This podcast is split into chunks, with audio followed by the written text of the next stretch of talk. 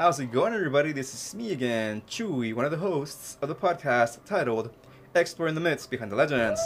And I am once again joined by my good friend Monica, Hi guys. who is now back in her uh, hood. In my my my uh my hometown, well not my hometown, but like my home Your- right now. Your current uh, place of residence, I guess. Yes, exactly. Uh, which is a shame because I would have liked to do more live episodes with you, but I mean, oh, that would have been cool. But ne- there, there'll be more times. down the road for sure. Yes. So uh, you made it back, which is good. I mean, you're telling me the story, and, and you had some difficulties along the way, but Yes, but um, I survived. I almost died in the heat in the middle of the desert on the way over here, but um, we made it. We made it through. it's been hot down here. Actually, no, it hasn't. It has not been hot down here. I'm lying to you. It was It's raining. yeah. It was raining all week. I mean, you were here most of the week, Yeah. Uh huh. so you saw how it was raining most of the week, and even today it's still like overcast and, and cloudy. It's warmer than it was during the week, but it's not hot Yeah. yet. I think it's about 90 degrees, which is warm for us down here. Oh, yeah, that's that's. I mean, th- and that's the thing. Like when I, it's funny because like I went to visit right, and I and I planned to go to the beach. I even paid for the freaking uh like Airbnb and everything. And then the day of, like it started raining. It didn't rain the day before. Like it was like a little drizzle, but the day of it started raining, and we got to the beach and it's like pouring, dude. And then um, I mean, we got lucky that within a couple hours the rain just stopped like giving us a little window to just kind of like enjoy the beach um, but the waves were crazy like the waves and and in, in south padre island like we don't get like big waves. Like they're not big. Like it's Mhm. not surfing waves. It's just kind of like little like um boogie board you know waves you know like just just like little little tiny waves. But um that day uh it, it was they're pretty big. Like compared to what i've seen in my entire life like they were pretty big. And uh the water was angry.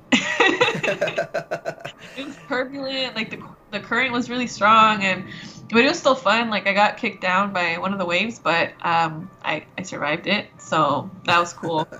Um and then as soon as we started to leave that's when it started drizzling. So it's like the universe gave us gave us like a little like gift you know? Like they're like oh you drove down all this way. Let me let me give you a little bit of time for you to enjoy the beach at least for today. But yeah and then i found out that we were going to go to the zoo on that thursday but brownsville was like flooded. Oh yeah. The zoo was closed, so we didn't end up we didn't go. Like everything over there was like horrible. So yeah, I kind of wish it rained over here though. We could use some rain in California. It's dry as hell. Yeah, Literally. dude. I mean, I've, I've been kind of watching the weather, and it, it seems like they're, you know, they're baking. I mean, I don't mean that as a joke. I mean, it's it's, it's like No, it's horrible. Yeah, Like it's like a, it's like a hundred like where we were at in Arizona. It was like 120 degrees. Wow. And I was telling you, like, so we we had to stop because I was like about to pass out from the heat. Like it was my dogs were like little noodles, like they couldn't handle the heat either. Like they were, you know, they're it, it was scary. Um, and then we got help from this guy that was in uh, a worker at the rest stop. So shout out to that dude. I can't remember his name, but he he literally saved our lives because like it it was so hot. Like had that guy not helped us out, we could have passed out. I was like super close to calling an ambulance um, because it, it was it was horrible. Like, and our AC busted in the car, so like that is the worst thing that could have happened, Oh, and yeah. it's dangerous, dangerous. Like we had water, we had ice, we had everything, but like it was so hot. Like the bag was like melting like really fast. Like the sun was like super strong. Like it was really bad. So when we took off the next morning, so we had to stop, right? Um, I thought, okay, it'll be cool. You know, like we'll just, you know, leave really early when the air's like nice and fresh. Um, and we'll be fine. And no, I woke up at like two in the morning and the air, it was still like, it was 97 degrees. It was wow, less hot than like the daytime, which was like almost 120, but it was still 97 degrees outside. Like dry heat, not like humidity. There's no freaking breeze, no humidity in the air, just dry heat. Like it felt like like a like an oven, you know, like a preheating Mhm. oven. Like, and we got lucky that like towards like going a little bit further into California, like once we like passed Arizona and everything, the air started changing, started getting a little bit cooler, and then it was like super cold. Like somebody turned on the AC. Like so, it it, it worked out, but like it was still a very very scary experience. I would not wish that on anyone. Like, if anybody ever decides to do a freaking trip, like from California to, you know, South Texas, or just if you're driving in Arizona or New Mexico, do not do it in the middle of the day. If you're like, and make sure that your AC, everything's working because if that thing stops working, like, you could die. Like, I'm not joking here. Like, you could literally die. Like, it's that bad. It's no joke. Yeah, Yeah. Well, I'm glad you made it. I'm glad your dogs are okay. You know. Me so, too. yes, because I don't want to have to look for another podcast host here. That would be unfortunate, yes. But a lot of time. You gotta find that somebody that kind of matches your energy. Yeah, no. It's not easy. I don't think it would I'm work. one of a kind, my friend. You know, I don't think it would work. aren't many like me. No, I don't think so either. I would have to do another podcast altogether. Like just. yeah. mhm, mhm. You have to deal with this stuff. Yeah, for sure. I'm glad that you are safe and that everything worked out. So, uh, let's go ahead and remind the listeners of our social media accounts while we're at it. We have our Facebook under Exploring the Myths Behind the Legends, and we have our Instagram under Myths Behind LGDS. Our Twitter is Myths Behind LGDS, and you can also email us at mythsbehindlegends at gmail.com. Cool. And we have our Letterboxd, which is a movie blog type of website in which you can review movies, um, comment on other people's reviews, make lists of movies you like, that you don't like, etc. And we are there under Myths Behind LGDS as well.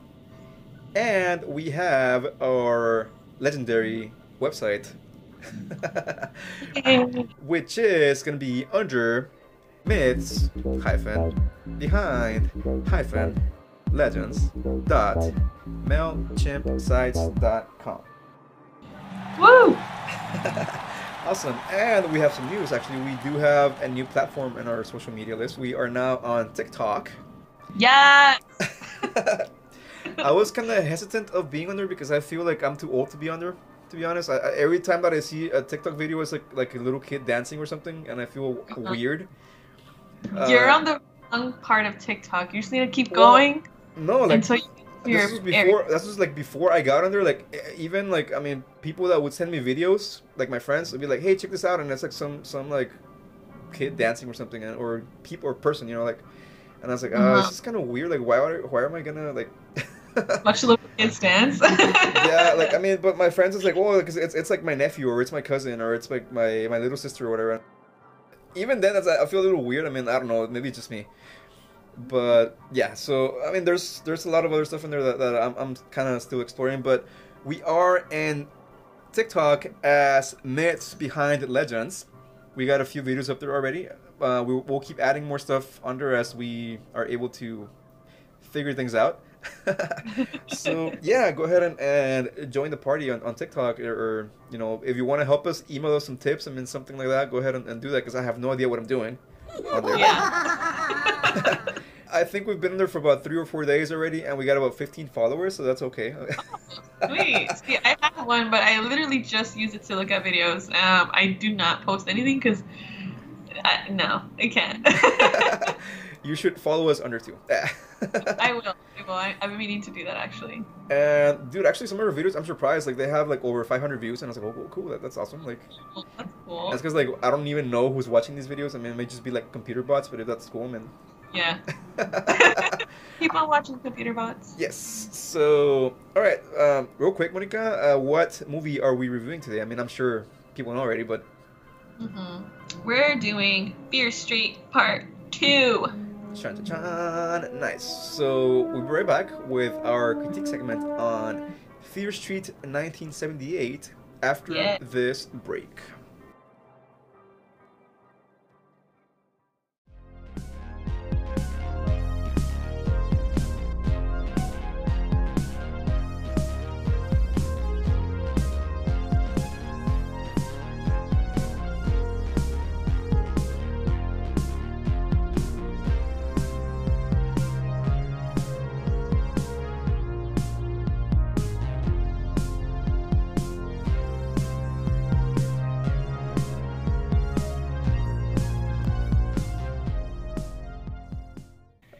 Everybody. So we are at our critique segment. If you are a repeat listener, then you should know that in this segment, Monica, we talk about the way the movie shot, cinematography, the atmosphere, the acting, the soundtrack, film score, etc. Right?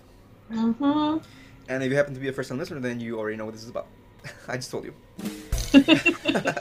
so I want to start off with just like a little recap, just real quick, of the kind of lore that's been built for these movies. Basically, it seems that people in this town called Shadyside seem to turn into evil serial killers, like randomly, Mm-hmm. and pretty much overnight. A lot of them happen to feel that the town is cursed, or maybe even themselves as people are cursed. Mm-hmm. And it's because of this lady named Sarah Fier that was accused of witchcraft back in the 1600s. Also, it seems that only people in that town are affected because they have a, a neighboring town that's like about 20, 30 minutes away, right? Yeah, the nicer part of the Uh-huh. area. Yeah, so uh, people from that town don't. Uh, they seem to be like living their best life. They're all rich and and preppy, Mhm. and they have all these mansions. And the people in Shadyside are all like poor, and In the ghetto, yeah. they can't trust anybody because the person that that their next door neighbor may become a serial killer the next morning or the next evening or something. Mm-hmm. So, how do you feel, Monica, living in a place like that where you're kind of trying to get on in life and you know this person and they're like your coworker or your classmate or a friend of your family, and then you hear, oh, so and so killed five people yesterday. I mean, at that point, if I lived there for a long time, I'd probably be desensitized to it, but I would want to leave. I'd want to get out of there because who wants to be surrounded by potential murderers, you know? Mm-hmm. And it's funny you bring that up, you, you say it like that because I think a lot of people in that town already like gave up on, on caring on that, right? Mm-hmm. They just want to get out. Mhm. Like that's the goal for every teenager. Is like let's just get out of this town. But they somehow can never really make it out. You know, it's it's hard. Yeah, because I remember in the first movie when they were doing the report and the mall killings, where the sheriff was being Uh-huh. interviewed and he was just kind of like, "Well, I guess you know it happened again," you know, like Just day in Shadyside. Yeah, yeah. So how many people live in there? dude, how many people are still alive? That's what I want to know. Like, and I want to talk about something pertaining to something similar to this in in a minute here, but so how do you feel about this movie? What were your first impressions, just real quick? I liked it. Um, I kind of it gave me Jason vibes. You know, like the camp. Everybody's like f***ing around and or getting killed. It's very still the slasher ish type of thing. You know, the the axe really, really like chef's kiss. Like I kind of noticed that they didn't show the kids dying. Oh no. like kids you know like they they kind of just like they you knew they were getting murdered and like hacked to death but they weren't showing it. And you know i understand why. It's kind of messed up to see a child get like Yeah. their act their like brain you know chopped up. But uh, i thought that was interesting. And then um really good acting. I really liked it. I loved it. I think i liked it better than the first one I agree with you. I, I think I like this movie better than the, the first one. hmm Not that I think the first one was bad. I mean, we gave it an eight.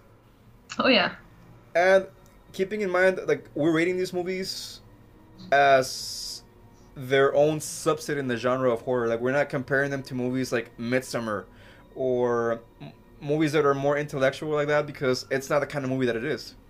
uh-uh uh-uh. So you really can't say, "Oh, this is not like uh, uh, Hereditary" or this. I mean, I'm not a big fan of those movies, and, and you know this. I keep saying this No, you keep saying it. You keep preaching it. any chance that I get. Thank you. I know. but I'm not comparing. Uh, I'm not saying these movies are better content wise, or I mean, I guess what I'm trying to say is I, I acknowledge the fact that movies like Midsommar and Hereditary are more intellectual, and that's fine.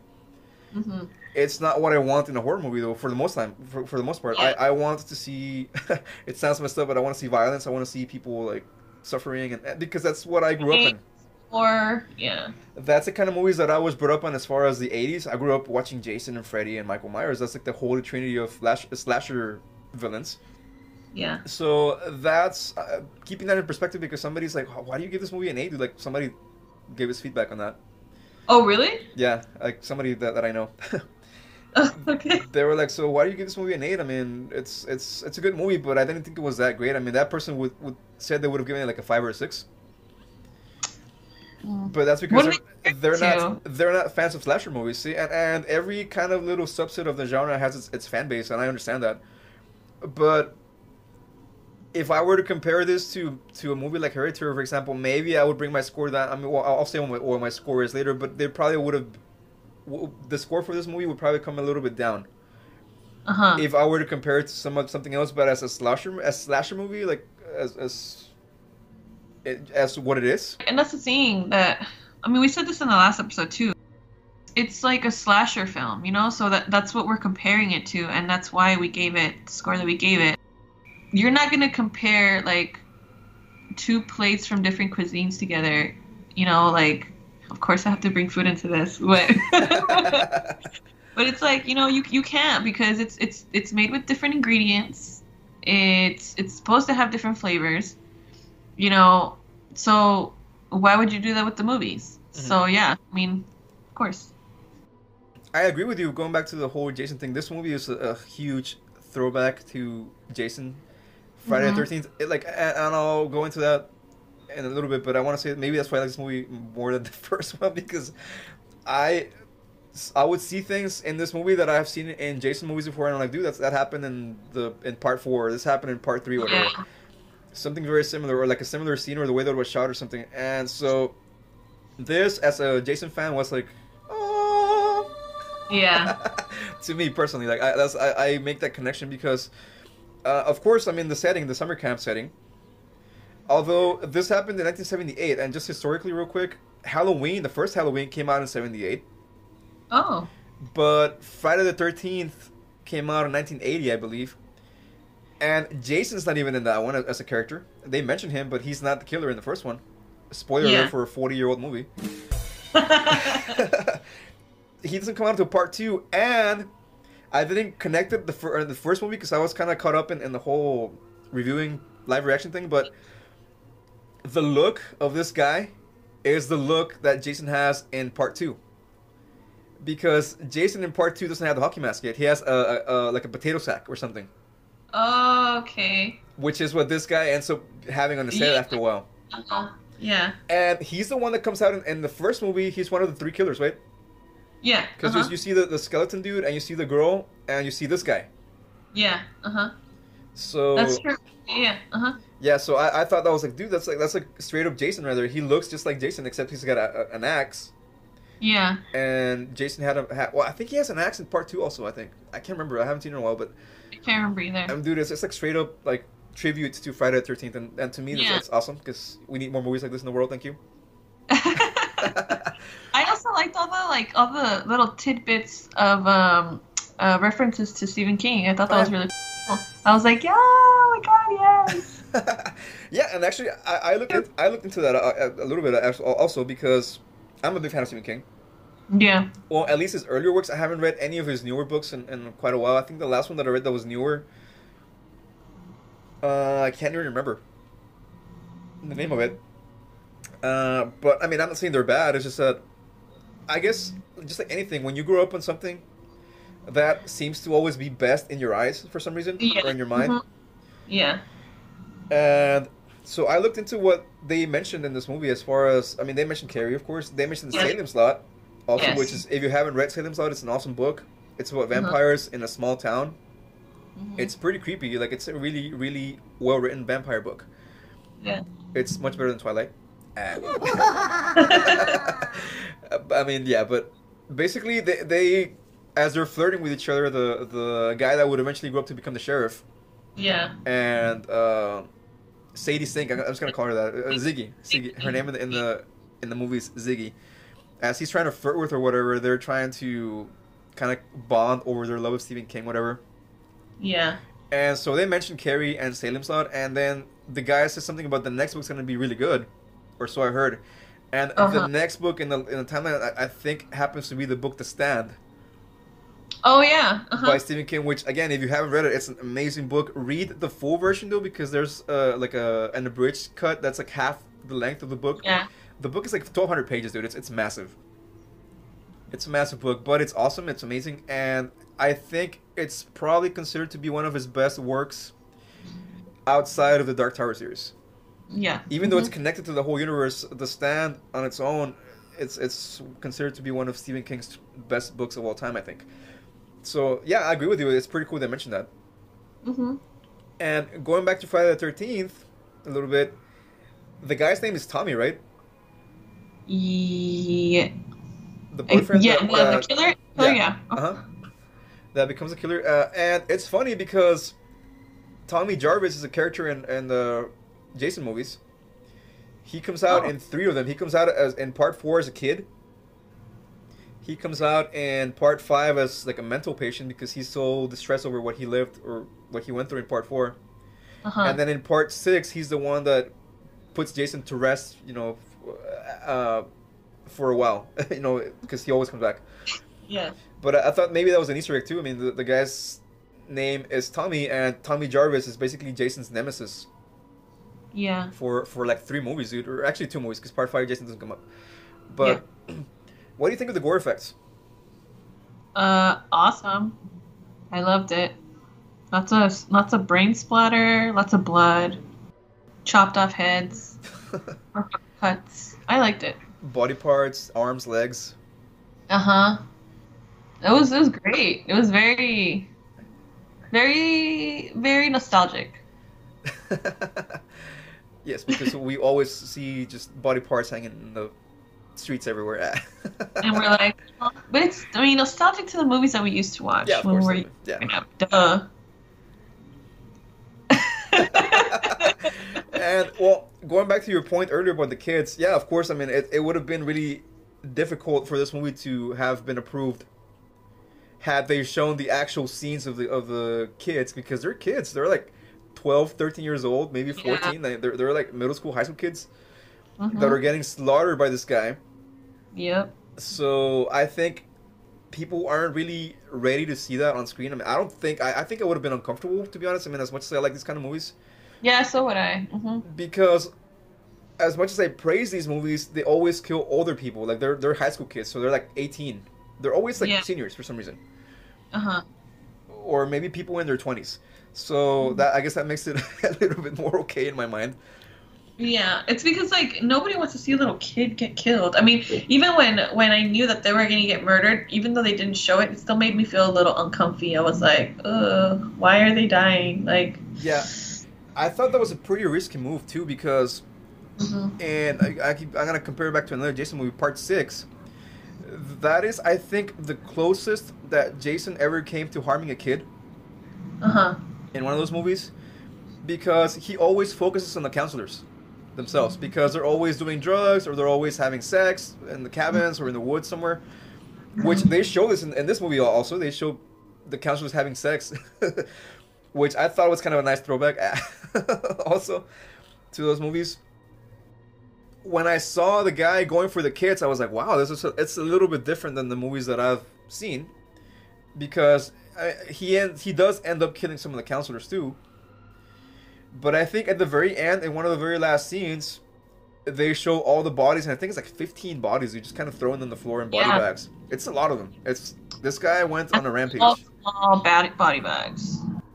Yeah, so he killed like four or five of the counselors. He killed like 10 kids, maybe. Yeah, It was crazy, dude. And in part six, in, in Jason Friday the Thirteenth, there's a scene in which he's he walks into one of the cabins where all the kids are sleeping, uh huh. and he's kind of like looking at, one of the kids, and the kid gets so scared she starts praying, like for him to go away, whatever. And so he sees like one of the counselors outside, and he like runs after them. But that was Yeah. that was the closest he ever came to maybe even Murdering child. yeah, like yeah. trying trying to imply that he was gonna hurt a kid or something. But this movie goes a little bit further, which Yeah. I think is pretty cool. Yeah, I thought it was pretty cool too. I mean, it's more realistic. Like, obviously, like if there's a serial killer on the loose in camp, they're gonna kill everyone in sight, including children. So I want to ask you a question: How or why do you think the witch chooses the people that she does to become her killers? Well, when we get a little um, flash forward, I guess, a sneak peek of the next episode, all the people that are there are like part of the other movies. So I think they're trying to say that they're descendants Uh huh. Of the people that were there originally in the town that ended up, you know, killing the witch. And so that's why she's taking revenge on everybody because they are all somehow related to her murderers. Mm-hmm. So you're talking about the after credit scene, right, where they show like the little Yeah. preview. And yeah, Mhm. I, I noticed some of those people were the same actors, so I guess yeah, you might be right about them being their great great great great grandkids or whatever, Yeah. their descendants. Because the other thing that I noticed is I think they have she happens to choose like the best people in the town or, or the people that are considered to be the most upright citizens, whatever.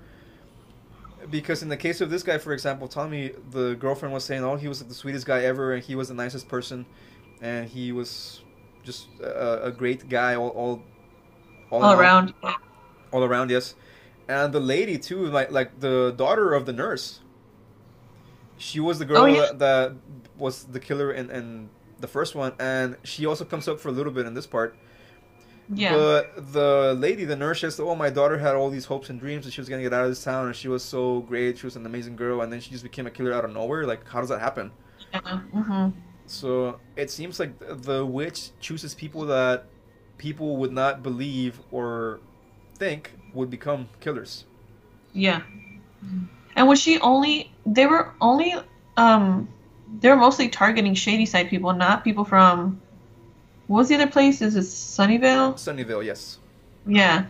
So like she's straight up only going after like the the descendants basically, the people from Shadyside. Yeah. Yeah, people from Shadyside, and I think the only exception that I saw was the boyfriend in the first one because he was from the other town. Remember in the hospital scene, where Oh yeah, yeah. Uh-huh. they're visiting the the, the, the girlfriend Yeah, that's true. And the guy shows up, and, and then Skeleton Face kills him. Yeah. But That's true. That I think. But was- then in this- movie, like, so, uh, what's her name? Ziggy was able to escape only because the guy Tommy got in the way, and he didn't want her. He, sh- well, actually, I guess he, he they wanted her because she had put her blood in the in the bones. like with the bones. Yeah, but that was that was afterwards. Yeah. Uh, what do, what do you think that means? Because they target these people anyways, but Uh-huh. I think that when they the blood drops in the bones, it's kind of like a more direct connection. Like they they are gonna target you like directly, Yeah. Mhm. Mhm. and they're not gonna stop until you are dead, and then they'll go back to chasing after everybody else. Yeah. So, what do you think you, you, what that means, or Because they have a connection. Because if their hand is on, I mean, if their blood is on the hand, that means that there's a chance that they might stop the curse. Mhm. That's the only reason they're being targeted because you need the hand to basically hurt the witch, you know? So if there's blood of you on there, she's she needs to eliminate the threat. Uh-huh. So that's why they ghost right after the person whose blood dripped on the on the hand. hmm And well, the other question I was gonna ask you is, where are all the parents? Where are all the adults in this universe? Like, there are no. too like it's like oh and then in the first movie didn't which was funny because it had only been a couple of years or like a decade maybe like the nurse shows up or she's she she makes a little appearance in the first movie when um i think they're trying to get the kids taken care of like before they go off and like uh Oh, yeah, go figure out She was the one they left the kids with. yeah, because they opened the door and it was her. And I remember seeing her because I was like, "Oh, that's the lady that came out in My Boys in like this this show about baseball like that was on TBS a long time ago." I recognized her and I was like, "Oh, look, there's that lady." And I thought she was gonna have like a bigger role, but then nothing else happened. Mhm. And then I saw her in this movie and I was like, "Oh, that's who she was. Like she was she was the nurse, the camp, Oh, and her daughter was the was the the serial killer, the whatever her name was. Mhm. Um, Ruby. I think her name is Ruby. Elaine, yeah, uh huh. So, yeah, they left her. They left her with uh, with the kids. before they went off. I, I totally missed that. I, I never realized that was the same person. Uh huh. Yeah. That's cool, my friend. Thank you You're welcome. for pointing that out. What would I do without you? I like to be observant sometimes, you know, Sometimes you are useful. Ah, just kidding. No, you're always just for useful. Thank you. but like in most slasher movies, parents or people like that are never really f- focused on. Yeah. They're always kind of shown on the on the sidelines, but in this movie, they're not even mentioned. Like, especially in the Uh. first one, where everyone makes references to the the father of the main girl, Deena, being a drunk and a loser, and we never see him. We never do. Yeah, that's what I was wondering. I was like, I thought at some point he was gonna be like either the cop, that was gonna be her dad, or like the guy that keeps getting busted and taken into into jail, the one that's that Yeah. the kid helped escape. Yeah, I was like, well, who the f- is the dad? You know, he doesn't show up here, like, and there's no pictures of him, so we can't figure out who he is. So like, I mean, these kids are alone all the time. Like, what, what's going on here? You know? Yeah. So that's one of the things that I, I have noticed about these movies that there's always just no adults around, or for a significant amount of time at least. Yeah, because uh, what's, what's her name? The girl, the girlfriend, Sam. Mm-hmm. Her stepmom shows up at some point. Um, the cop, he's, he's like in his 30s, maybe 40s. Uh, by, yeah. by the time of the first movie, he should be like in his late 30s, early 40s, maybe. Yeah, so it's not. It's. I don't think he's the parent of anybody. No. But yeah, the. It's weird. We only see one parent. Yeah. yeah, just the just the stepmom. Just stepmom, yeah. Uh, well, yeah. maybe they'll explain that further in this third movie because uh, they yeah. have there have to be adults in that. They can't just be like all kids. Well, in the village. I mean, I know we're gonna see the the the preacher guy, which you had mentioned that they might show what who he was in this one, but they never they never even mentioned him. yeah, that's true. So, Well, he came out. He's the one who stabbed her. really Yeah, he's the one who stabbed Ziggy like seven times. that was the preacher. It was the. Oh, or was it the milk guy? I thought it was the Might- milkman. Might it might be the milkman. I, I, I I'm probably wrong. Yeah. Uh, but I, I'm looking forward to the next one. I, I want to kind of see how they resolve this, if they resolve this, because there. I heard I was reading some rumors on the internet that they might actually make a series of movies of, about the books. I- Okay. it- it's it's all kind of just uh, internet talk. People on message boards kind of talking. Nothing for sure yet. But I Uh-huh. think that would be cool for them to kind of make a movie out of the the most known books or some of the books or, or combine some of the plots into uh, movies you know kind of make it like an anthology Yeah. or if cool. or if not movies then maybe like a miniseries like on netflix make just like an anthology series for free that, i think that'd be awesome because that is like my harry potter that is my hunger games that is my twilight whatever because when i was growing up this was the series you were like if you were into horror young adult books this was what you would want, read. And i feel like and i'm to talk about this a little more in, in the academic segment but i feel like it was kind of forgotten kind of just neglected for a long time. So it's cool that the new generations are getting to see this and the books may not be as gory as the movies but they are up there they they're not for kids like they're not goosebumps they're they're not for kids they're for young adults maybe like or for young kids or not young kids but teenagers I, I would say 13 14 and up Yeah. There was an age restriction at the library. You couldn't read those books unless you were in a certain grade. yeah Yeah. well not in my school i was in like seventh grade and i was reading all these people getting killed like this is back in the 90s though Yeah. Well, yeah. And like I went, I was in, in elementary and like, well, the the early, well, the nineties, late late nineties, but like early two thousands, and like. When I would go to the library as a fifth grader, I couldn't read those books yet. They wouldn't let me. I had to wait till I was in sixth grade, which I was thirteen. I guess that makes more. Yeah, whatever. But yeah, there was restrictions on book on those books because they didn't unless you got like cool with the library with the librarian and she let you. Um, but I couldn't tell my parents, obviously. Um, but yeah, they we were supposed to check out those books because they were very graphic. yeah yeah they were and a couple other things i want to mention before we finish our critique segment Why do you think that cocoon thing was in the bottom of the cave when they're exploring because they, they fall and, and they find this cocoon thing that one of the the girls touches and she sees all the dead people around her and everything? Um, mm, I mean, that's where all the serial killers are coming out of. And in the first movie, we see them like they are that gunk, you know, like, and then they because they come back after they're exploded. Um, so I think that's just like either part of her body Mhm. or her blood or like um just like the bad negative energy that she has the curse in Mhm. in physical form i think Yeah, Uh-huh. I, I, I was thinking it might just be like a manifestation of her evil, that uh-huh kind of just that's what festering over the town or under the town, you know. yeah But and the last thing is that I fell for the trick. I thought the lady that was telling the story was the older sister, not Ziggy.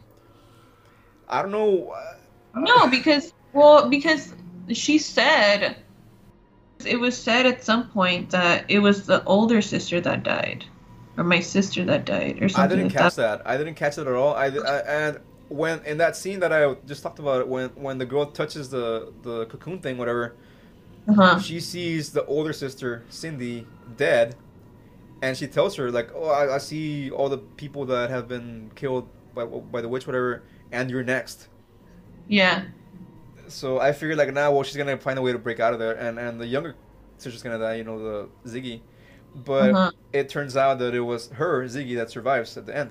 yeah hmm So I don't know, dude. I- I'm looking forward to the next one for sure. I definitely want it to be Friday again, so I can conclude the, the trilogy here. yeah Um, oh, and one last thing, also before I forget, what do you think are your predictions for the next one? Because we see Deena kind of not possessing the body of the witch, but kind of going into her mind, I guess. yeah So she's gonna go she's gonna get like a a little history lesson basically um but she gets to live it out as the witch so she gets to see the witch's perspective so i think that the only either because they show a scene of when the witch sarah right it's sarah fier right Sarah Fier, yes. Uh-huh. yeah, so she's like looking over a bucket of water or something, and she's got a knife. So I'm gonna say, from the looks of everybody in the town, that Sarah was either assaulted or something, and she had to protect herself in self defense, ended up killing somebody. Um, and then she was like hanged because she also has like I want to say that I mean either she did or didn't have powers already, Mhm. but her murder probably like jump started that whole thing because she back then they would say that people were witches, but then they weren't, you know, and they would just murder them Yeah. because like somebody had an affair with a woman and like you know they didn't want them to find out so they would say oh she's a witch. She seduced me you know with her witch powers or whatever. So i think that's what's going to happen in this thing. It's like something happened somebody forced herself on her or something and she had to defend herself and she killed the person in Mhm. self-defense. And so um somebody's wife or whatever whoever she killed like accused her of witchcraft and that's why she's getting killed so she's going to see the reality of what happened um, and why Sarah Fier cursed the entire town So you think that she was not a witch to begin with? That she kind of became one because she was forced to because of outside factors, or I, I think I want to say that maybe she was into the occult or something. I mean, she could have already been a witch, but like she was like a not a bad witch, and then she turned into a bad one because people killed her. okay. Do you think that they're actually gonna put her to rest at the very end of the trilogy, or is it gonna be kind of like a cliffhanger?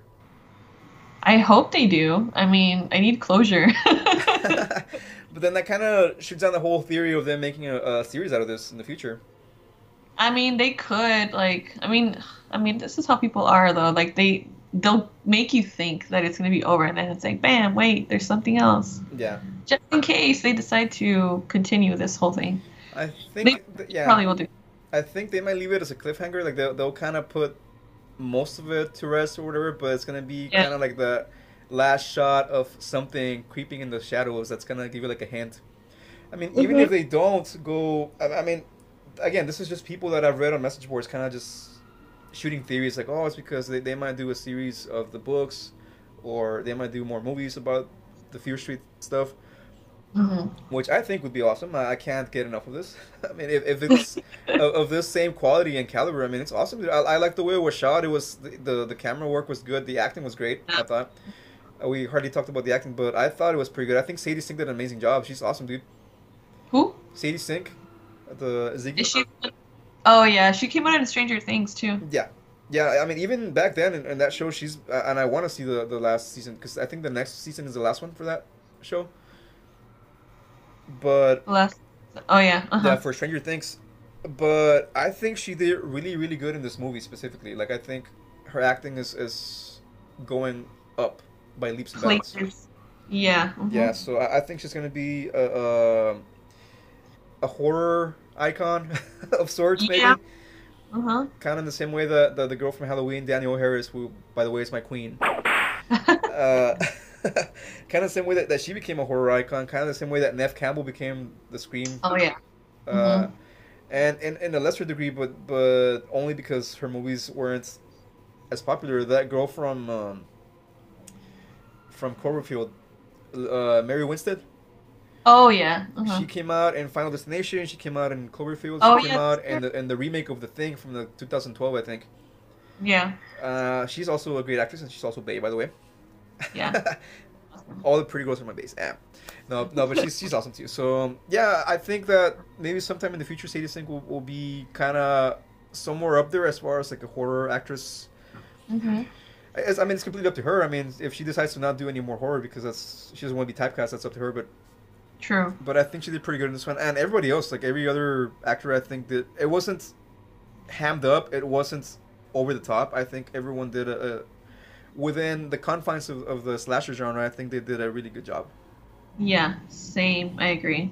So, yeah, what is your score? Or well, actually, let me do the score because I, I gotta announce the units first. Sorry. Okay. So I will give this movie wholeheartedly a nine out of ten. Deranged supernatural masked killers. I'm gonna go with the same score. A nine. And once again, just to be clear for the haters, uh, well, for the people that that question, it's because I mean we we we, talk, we already mentioned this, but it's it's as a slasher movie, you know. hmm Um, but yeah, I mean, we oh, that's awesome. We agreed on, on giving it an out of ten. hmm Cool, my friend. Any last impressions before we move on to our academic segment? Uh, no. I just I can't wait for for the next one. I'm excited. Definitely, me too. All right, so we're taking a little break and coming right back with our academic segment after these messages. Stick around.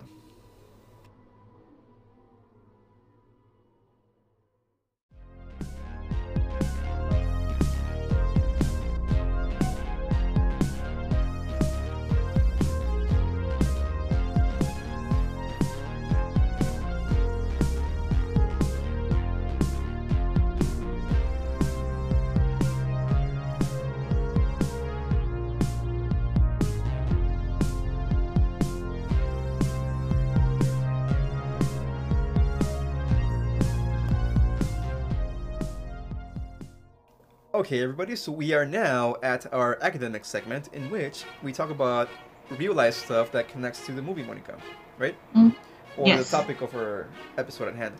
And for this one, I went all basic biatch and just found some Wikipedia entries because I was actually gonna do some research on the books themselves, like more of the the lore. I mentioned this, I think, in the last episode, that I was gonna try to find information about the books and the lore and everything. And I found something, but I was not able to go as in depth as I would have liked because I was busy with work this whole week. One of my coworkers went on vacation. So I had to be at work every day, and by the time I got home, and you know, yeah, yeah, yeah. So I, I had no time for anything. So I found this so in our trusty source Wikipedia, and uh, so I hope this information happens to be correct. I mean, I think for the most part it is. We've Mhm. talked about the books, Monica, but what do you remember about them? Like, uh, why were these books so popular? I mean, for sure, the whole like curse thing was a was a big theme in the books. Um, I don't remember if they ever mentioned she was a witch, but I remember like like the whole curse thing being a thing and that being like something that I was into because I th- I was into like witchcraft and all that. I still am, but yeah. I've already given my opinion. I think most of the books that I read, I liked. I, I don't think I ever read all of them because if I re- believe this Wikipedia entry here, there's about 60 books in the series. Yeah, That's a lot of books. a lot of books. Yeah. hmm And most of them aren't very long. I think they're about two, three hundred pages. Uh huh. They were small. They were, they weren't thick books. They were just like regular little like YA novel, you know, Mhm. books. So not in the same scope as something like Hunger Games or stuff like that. Oh no. Uh, because, I mean, the the books themselves are set in Shadyside also, like in the movies. hmm The teenagers are the the protagonists, like in the movies also. Yeah. But they are more hard edged than the Goosebumps books, like we mentioned also. So they sometimes have supernatural villains. Usually, I think most of them happen to be kind of like slasher books, hmm where somebody goes crazy and starts kind of just killing people left and right. Oh my god, I have one of those books. So I was looking right now on the internet. I was like on Google. I was like, oh, like let me see what the covers are, right, to see if I recognize any of them. Uh-huh. And I actually have one called The Stepsister from Fear Street. So I think I should read it and then like send it over to you for you to read it, and then we Yeah. should talk. Point. But yeah, because I I used to love like R.L. Stine books. I actually whenever I go like book hunting at the thrift stores, I try to find them, but I can't. They're like very rare to find nowadays. But um, I I don't remember Shadyside being referred to as ghetto or like the poor No. side. It was like I thought that was the preppy area of town. From what I remember, I think they were kind of the same, kind of like rich, uh, Yeah. upper middle class towns were Uh-huh. small towns, maybe with no more than like twenty thousand people or something, which it's it's kind of smaller. I don't know. I'm just kind of guessing here, but I agree with you. I think it was never mentioned that it was like a poor person's town, or Yeah. I mean, of course, evil things happen, and, and people in there also believe that the town's cursed and stuff like that. So it's very similar. There are some differences, though. There there are some differences from the books and the movies, of course. Yeah. Like I found this here on on Wikipedia, for example, where they say that it all started with the Fear family. So it's not just Sarah Fier; it's a family. Oh yeah. Uh huh. Uh, their last name was spelled F I E R, like the fear, like the, in the movies. Uh-huh. But eventually, they actually changed it to spelled fear, like fear, like you're afraid of something. That's what I remember that being. Yeah. For some reason, I thought it was F E E R, like fear, like double E. Oh. Okay. But according to this, it was like the word fear, like when you're afraid of something. And Yeah. why would you change your last name to fear, like F E A R? If that was the case, because it, it all happened, like it says here, with the Fear family, where the person that made the change was named Simon Fear in the 19th century, according to the lore of the books here. Okay. Uh, so Simon and his wife Angelica moved to Shadyside from somewhere in New England, Uh huh. because by the way, Shadyside is supposed to be in Ohio. In the book- Okay, in the books, I I don't mean- think they mentioned that in the movies, but in the books, it's supposed to be in Ohio. So Shadyside, Ohio, and they moved there sometime after the Civil War, so in the 1800s. And then they mention here that it goes back to Puritan times, so the 1600s. I guess that connects to the movies a little bit, or to the last Uh-huh. one in which two people named Benjamin and Matthew Fear had an innocent girl named Susanna and Martha Good hmm burned at the stake for being allegedly witches. Now, Good is the last name of the sheriff in the movies. Yes. Uh huh. And I remember he was, or that name from the books, and, and this is where that came from, I think. So, according to this, in the books, the Fears were the ones that had people executed for being witches. They weren't the witches themselves. But the family, the Good family, that sounds a little weird, but Uh, yeah. uh, the Good family, one of the people in that family, uh, his name was William. He cursed the Fear family because of what he did to, to his wife and and his daughter. They were his wife and Yeah. daughter, basically. Uh-huh. The ones that were executed for being witches. So, to avenge their deaths, he placed a curse on the entire Fear family line. hmm Now, that's understandable up to a point. I mean, I guess you want to take revenge on people that wrong you. Mhm. But why would you curse an entire town, dude? Like, I mean, Yeah, that's I- I mean, if you know if you know specifically who it was, I mean, I, I would just go directly after them, which is what it says here. But apparently, this curse thing got out of hand. Maybe he overdid it, dude. yeah. Maybe instead of of uh, ten like goat's feet, he put like twenty, and just kind of like, eh, you know, it's for. in, in the curse, I mean, I have no idea. I'm just Yeah. making stuff up. But I- No, I, I was looking at Amazon right now, and I was like, the ones that I remember are the the cheerleader ones. Uh-huh. Those were the ones that, and but but those are they talk about ghosts and like stuff like that. So I guess that that's always been like a thing.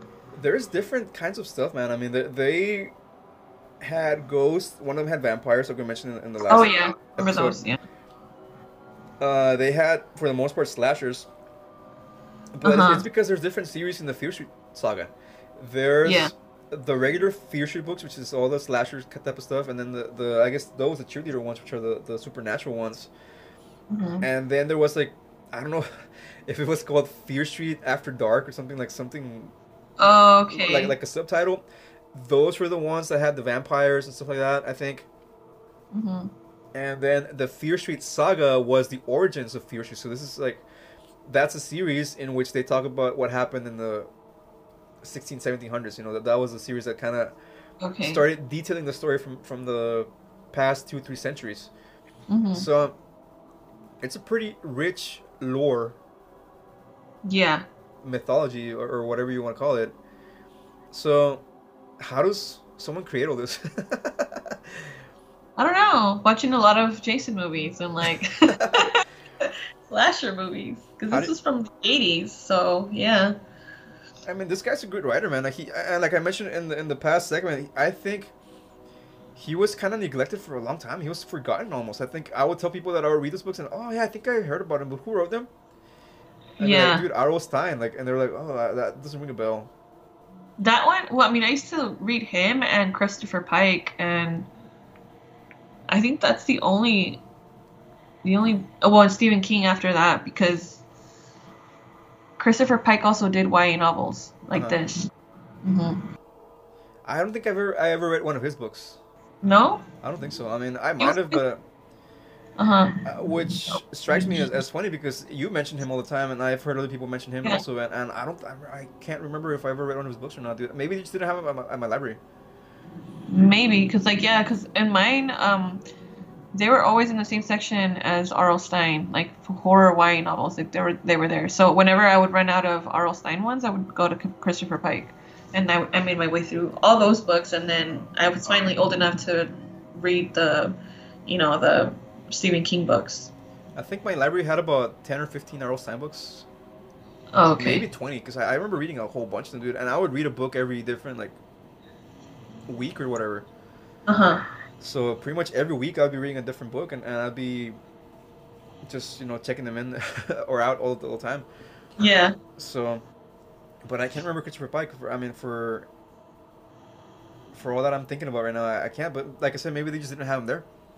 Dude, hmm because our library was small, dude. We had like one little tiny room that they, they kind of put books in, and like Okay, you know, ours was pretty big. Yeah. after a while, they they made it into a bigger library, but still they they were not putting as many books. I mean, they would have other stuff in there, like encyclopedias and Yeah. stuff like that. So they, they couldn't just have horror books or whatever.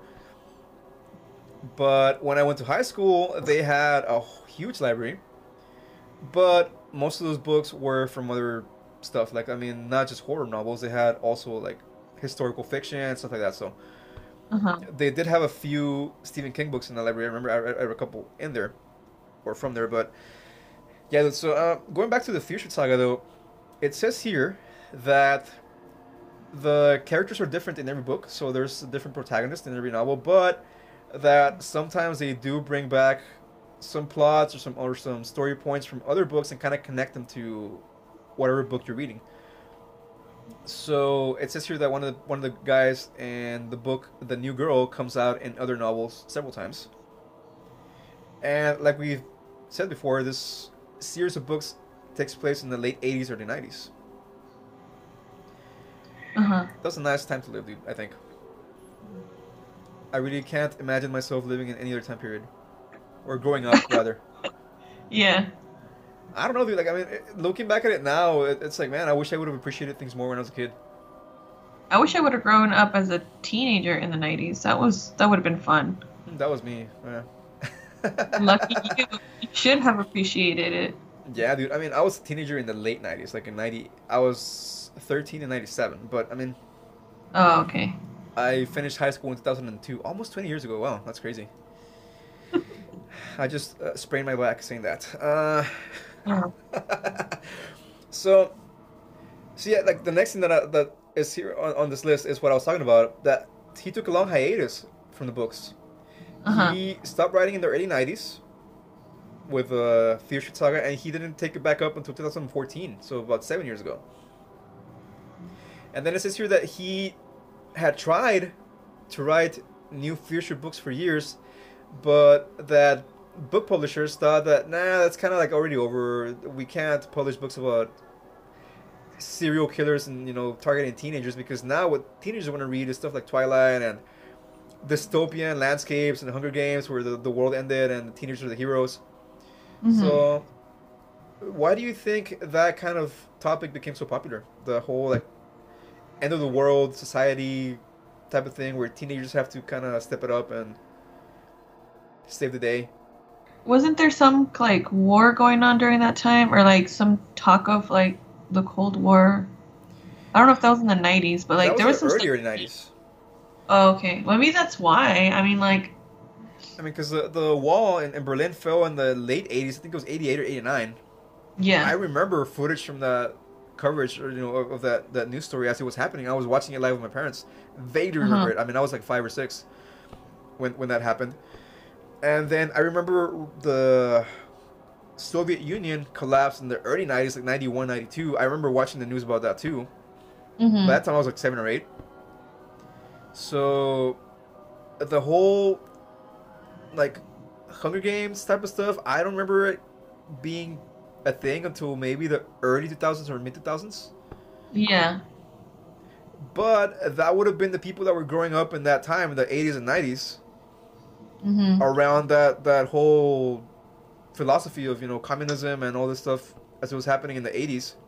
And I Mhm. guess those people are the ones that grew up to write books like The Hunger Games and books like Yeah. what is the other one, Maze Runner, Oh yeah, yeah, yeah. Uh huh. stuff like that, where it's like re- like a dystopian society because they maybe they they remember growing up around that time where that ideology was rampant. hmm So I yeah, I mean, I think you might have a point there. Yep. Uh, so R.L. Stine said that yeah, that's what they told him. Like, uh, we we can't publish books like that anymore. Like, what you're right because kids want to read about end of the world scenarios where where teenagers are the heroes and they save the day. So he's like, well, mm-hmm. whatever. so what happened is, oddly enough, he went on Twitter. R.L. Stine, according to What? this, he went on Twitter. He, dude, I gotta follow him. I, I gotta find him. Yeah. like follow furiously. Follow skiing, but I, I don't I don't I think I've looked for R.L. Stine. Maybe I do, and I he just doesn't post it. So according to this, he went on Twitter, you know, in the late early 2010s, and he's like, "Well, people, I'm sorry, I'm trying to write books, but no one wants to publish them." Mm. So somebody, uh, an editor from a, a book company, called him after he was reading like all the threads and everything about him, and people were like, "Yeah, you know, that's that's not cool. Whatever. We want you to write more books, and these people don't know what they're talking about. Blah, blah, whatever."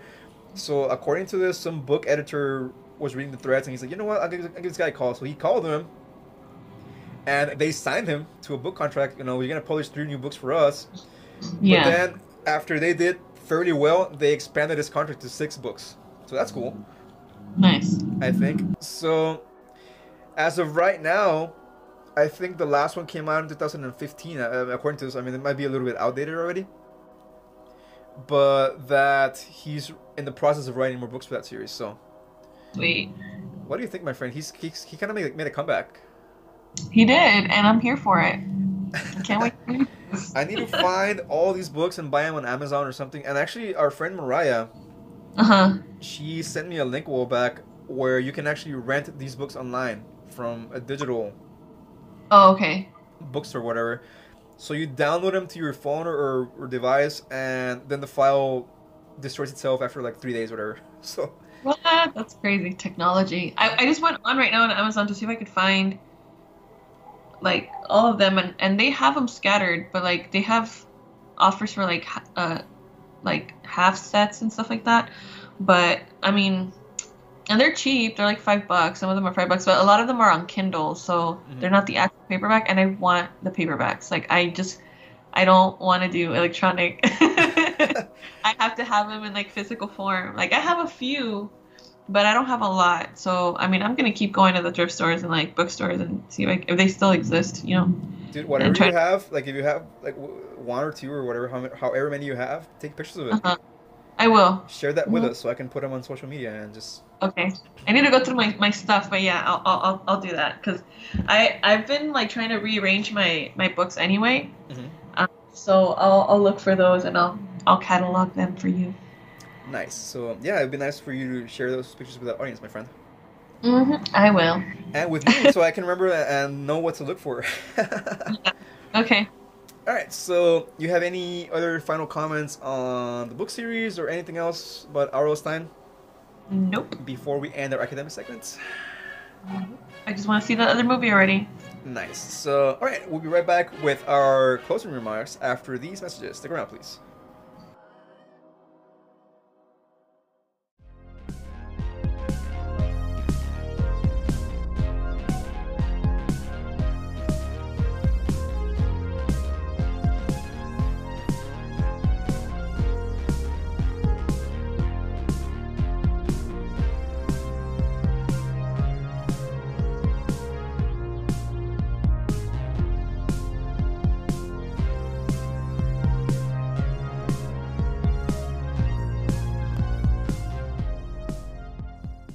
All right, everybody. So, if you are a regular listener, you might have noticed that we do not have a Know Thine Enemy segment for this one. And the reason for that is, Monica, like I was telling you earlier, that we have no in depth knowledge on the witch just yet. Mm-hmm.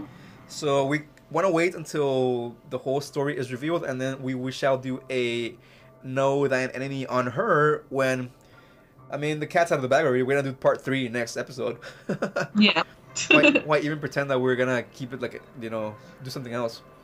True. so yeah i mean that was it for tonight's episode. I want to thank everyone that took some time out of their busy schedule to listen to us spend time with us. If you are a repeat listener thank you very much. We appreciate it. We enjoy the fact that you're coming back for more embl stuff. If you are a first time listener we hope you come back for more. So you become a repeat listener and keep joining us in this uh, squad that we're building Woo. Yes. so, any shoutouts, Monica, that you might have? I know this is kind of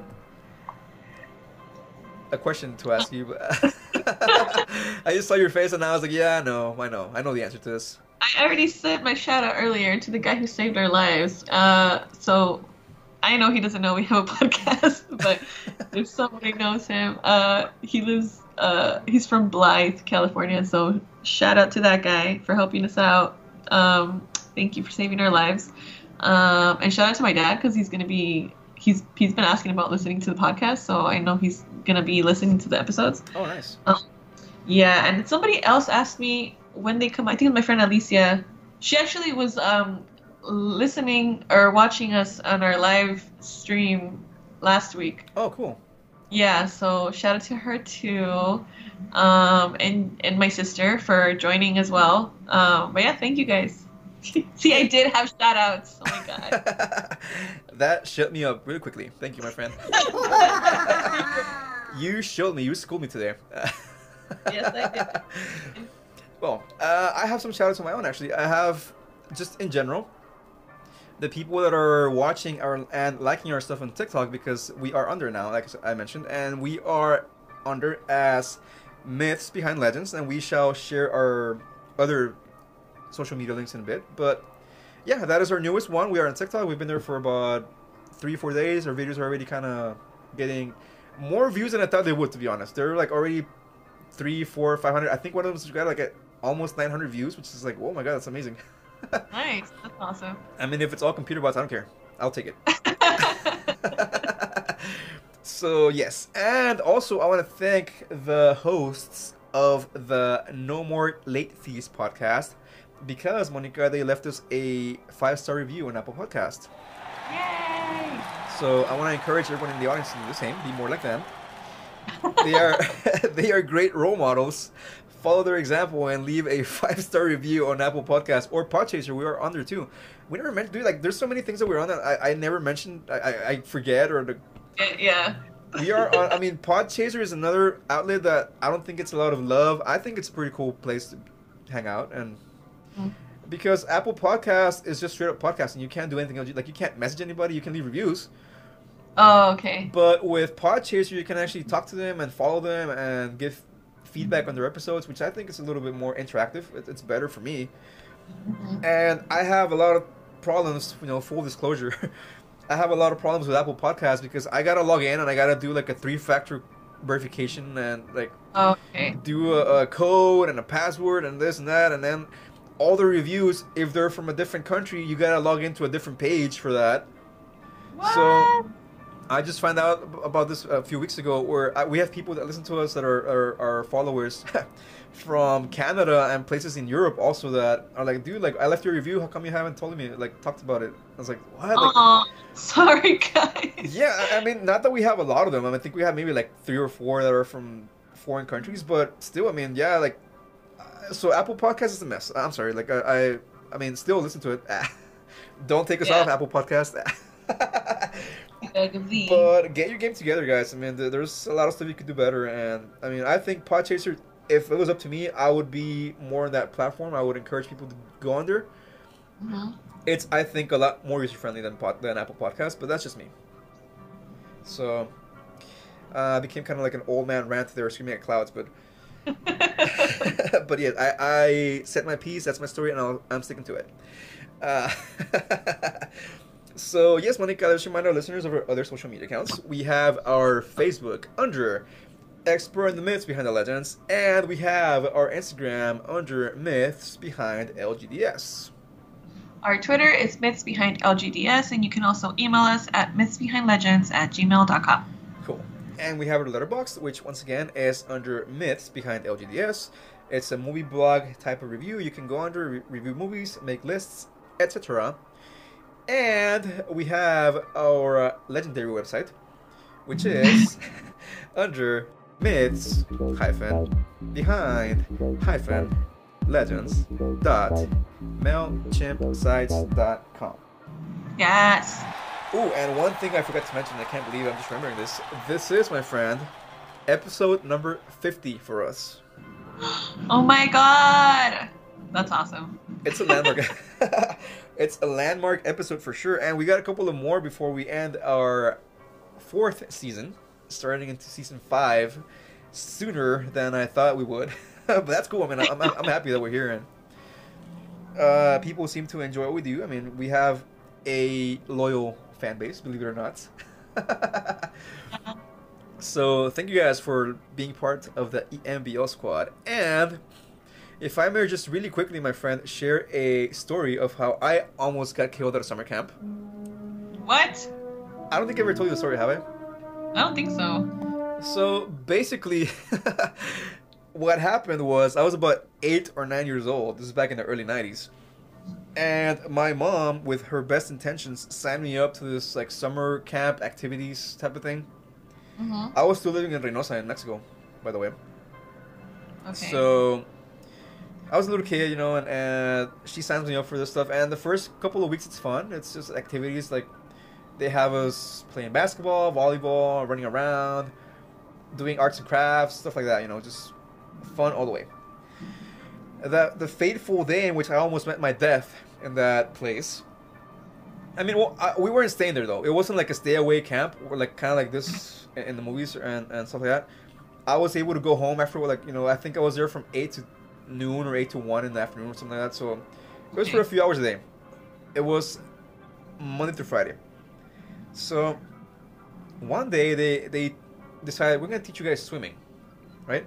They had a pool in this facility, so I go up there and everyone's kind of they, they had ropes from one end of the pool to the next. You could hang onto them as you're as you're trying to swim, so you they didn't have life preservers or, or lifesavers, but you Uh-huh. could hang onto these ropes and kind of just waddle, like paddle, like a little dog across the, the thing, right? For some reason, the instructor went psychotic on me.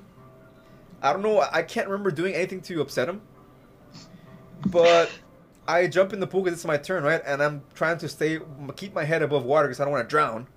Yeah. And this guy's like, "No, you need to go underwater." And he like takes my head and like shoves me under the water, dude. Oh no! And I'm trying to stroke because this maniac's trying to kill me.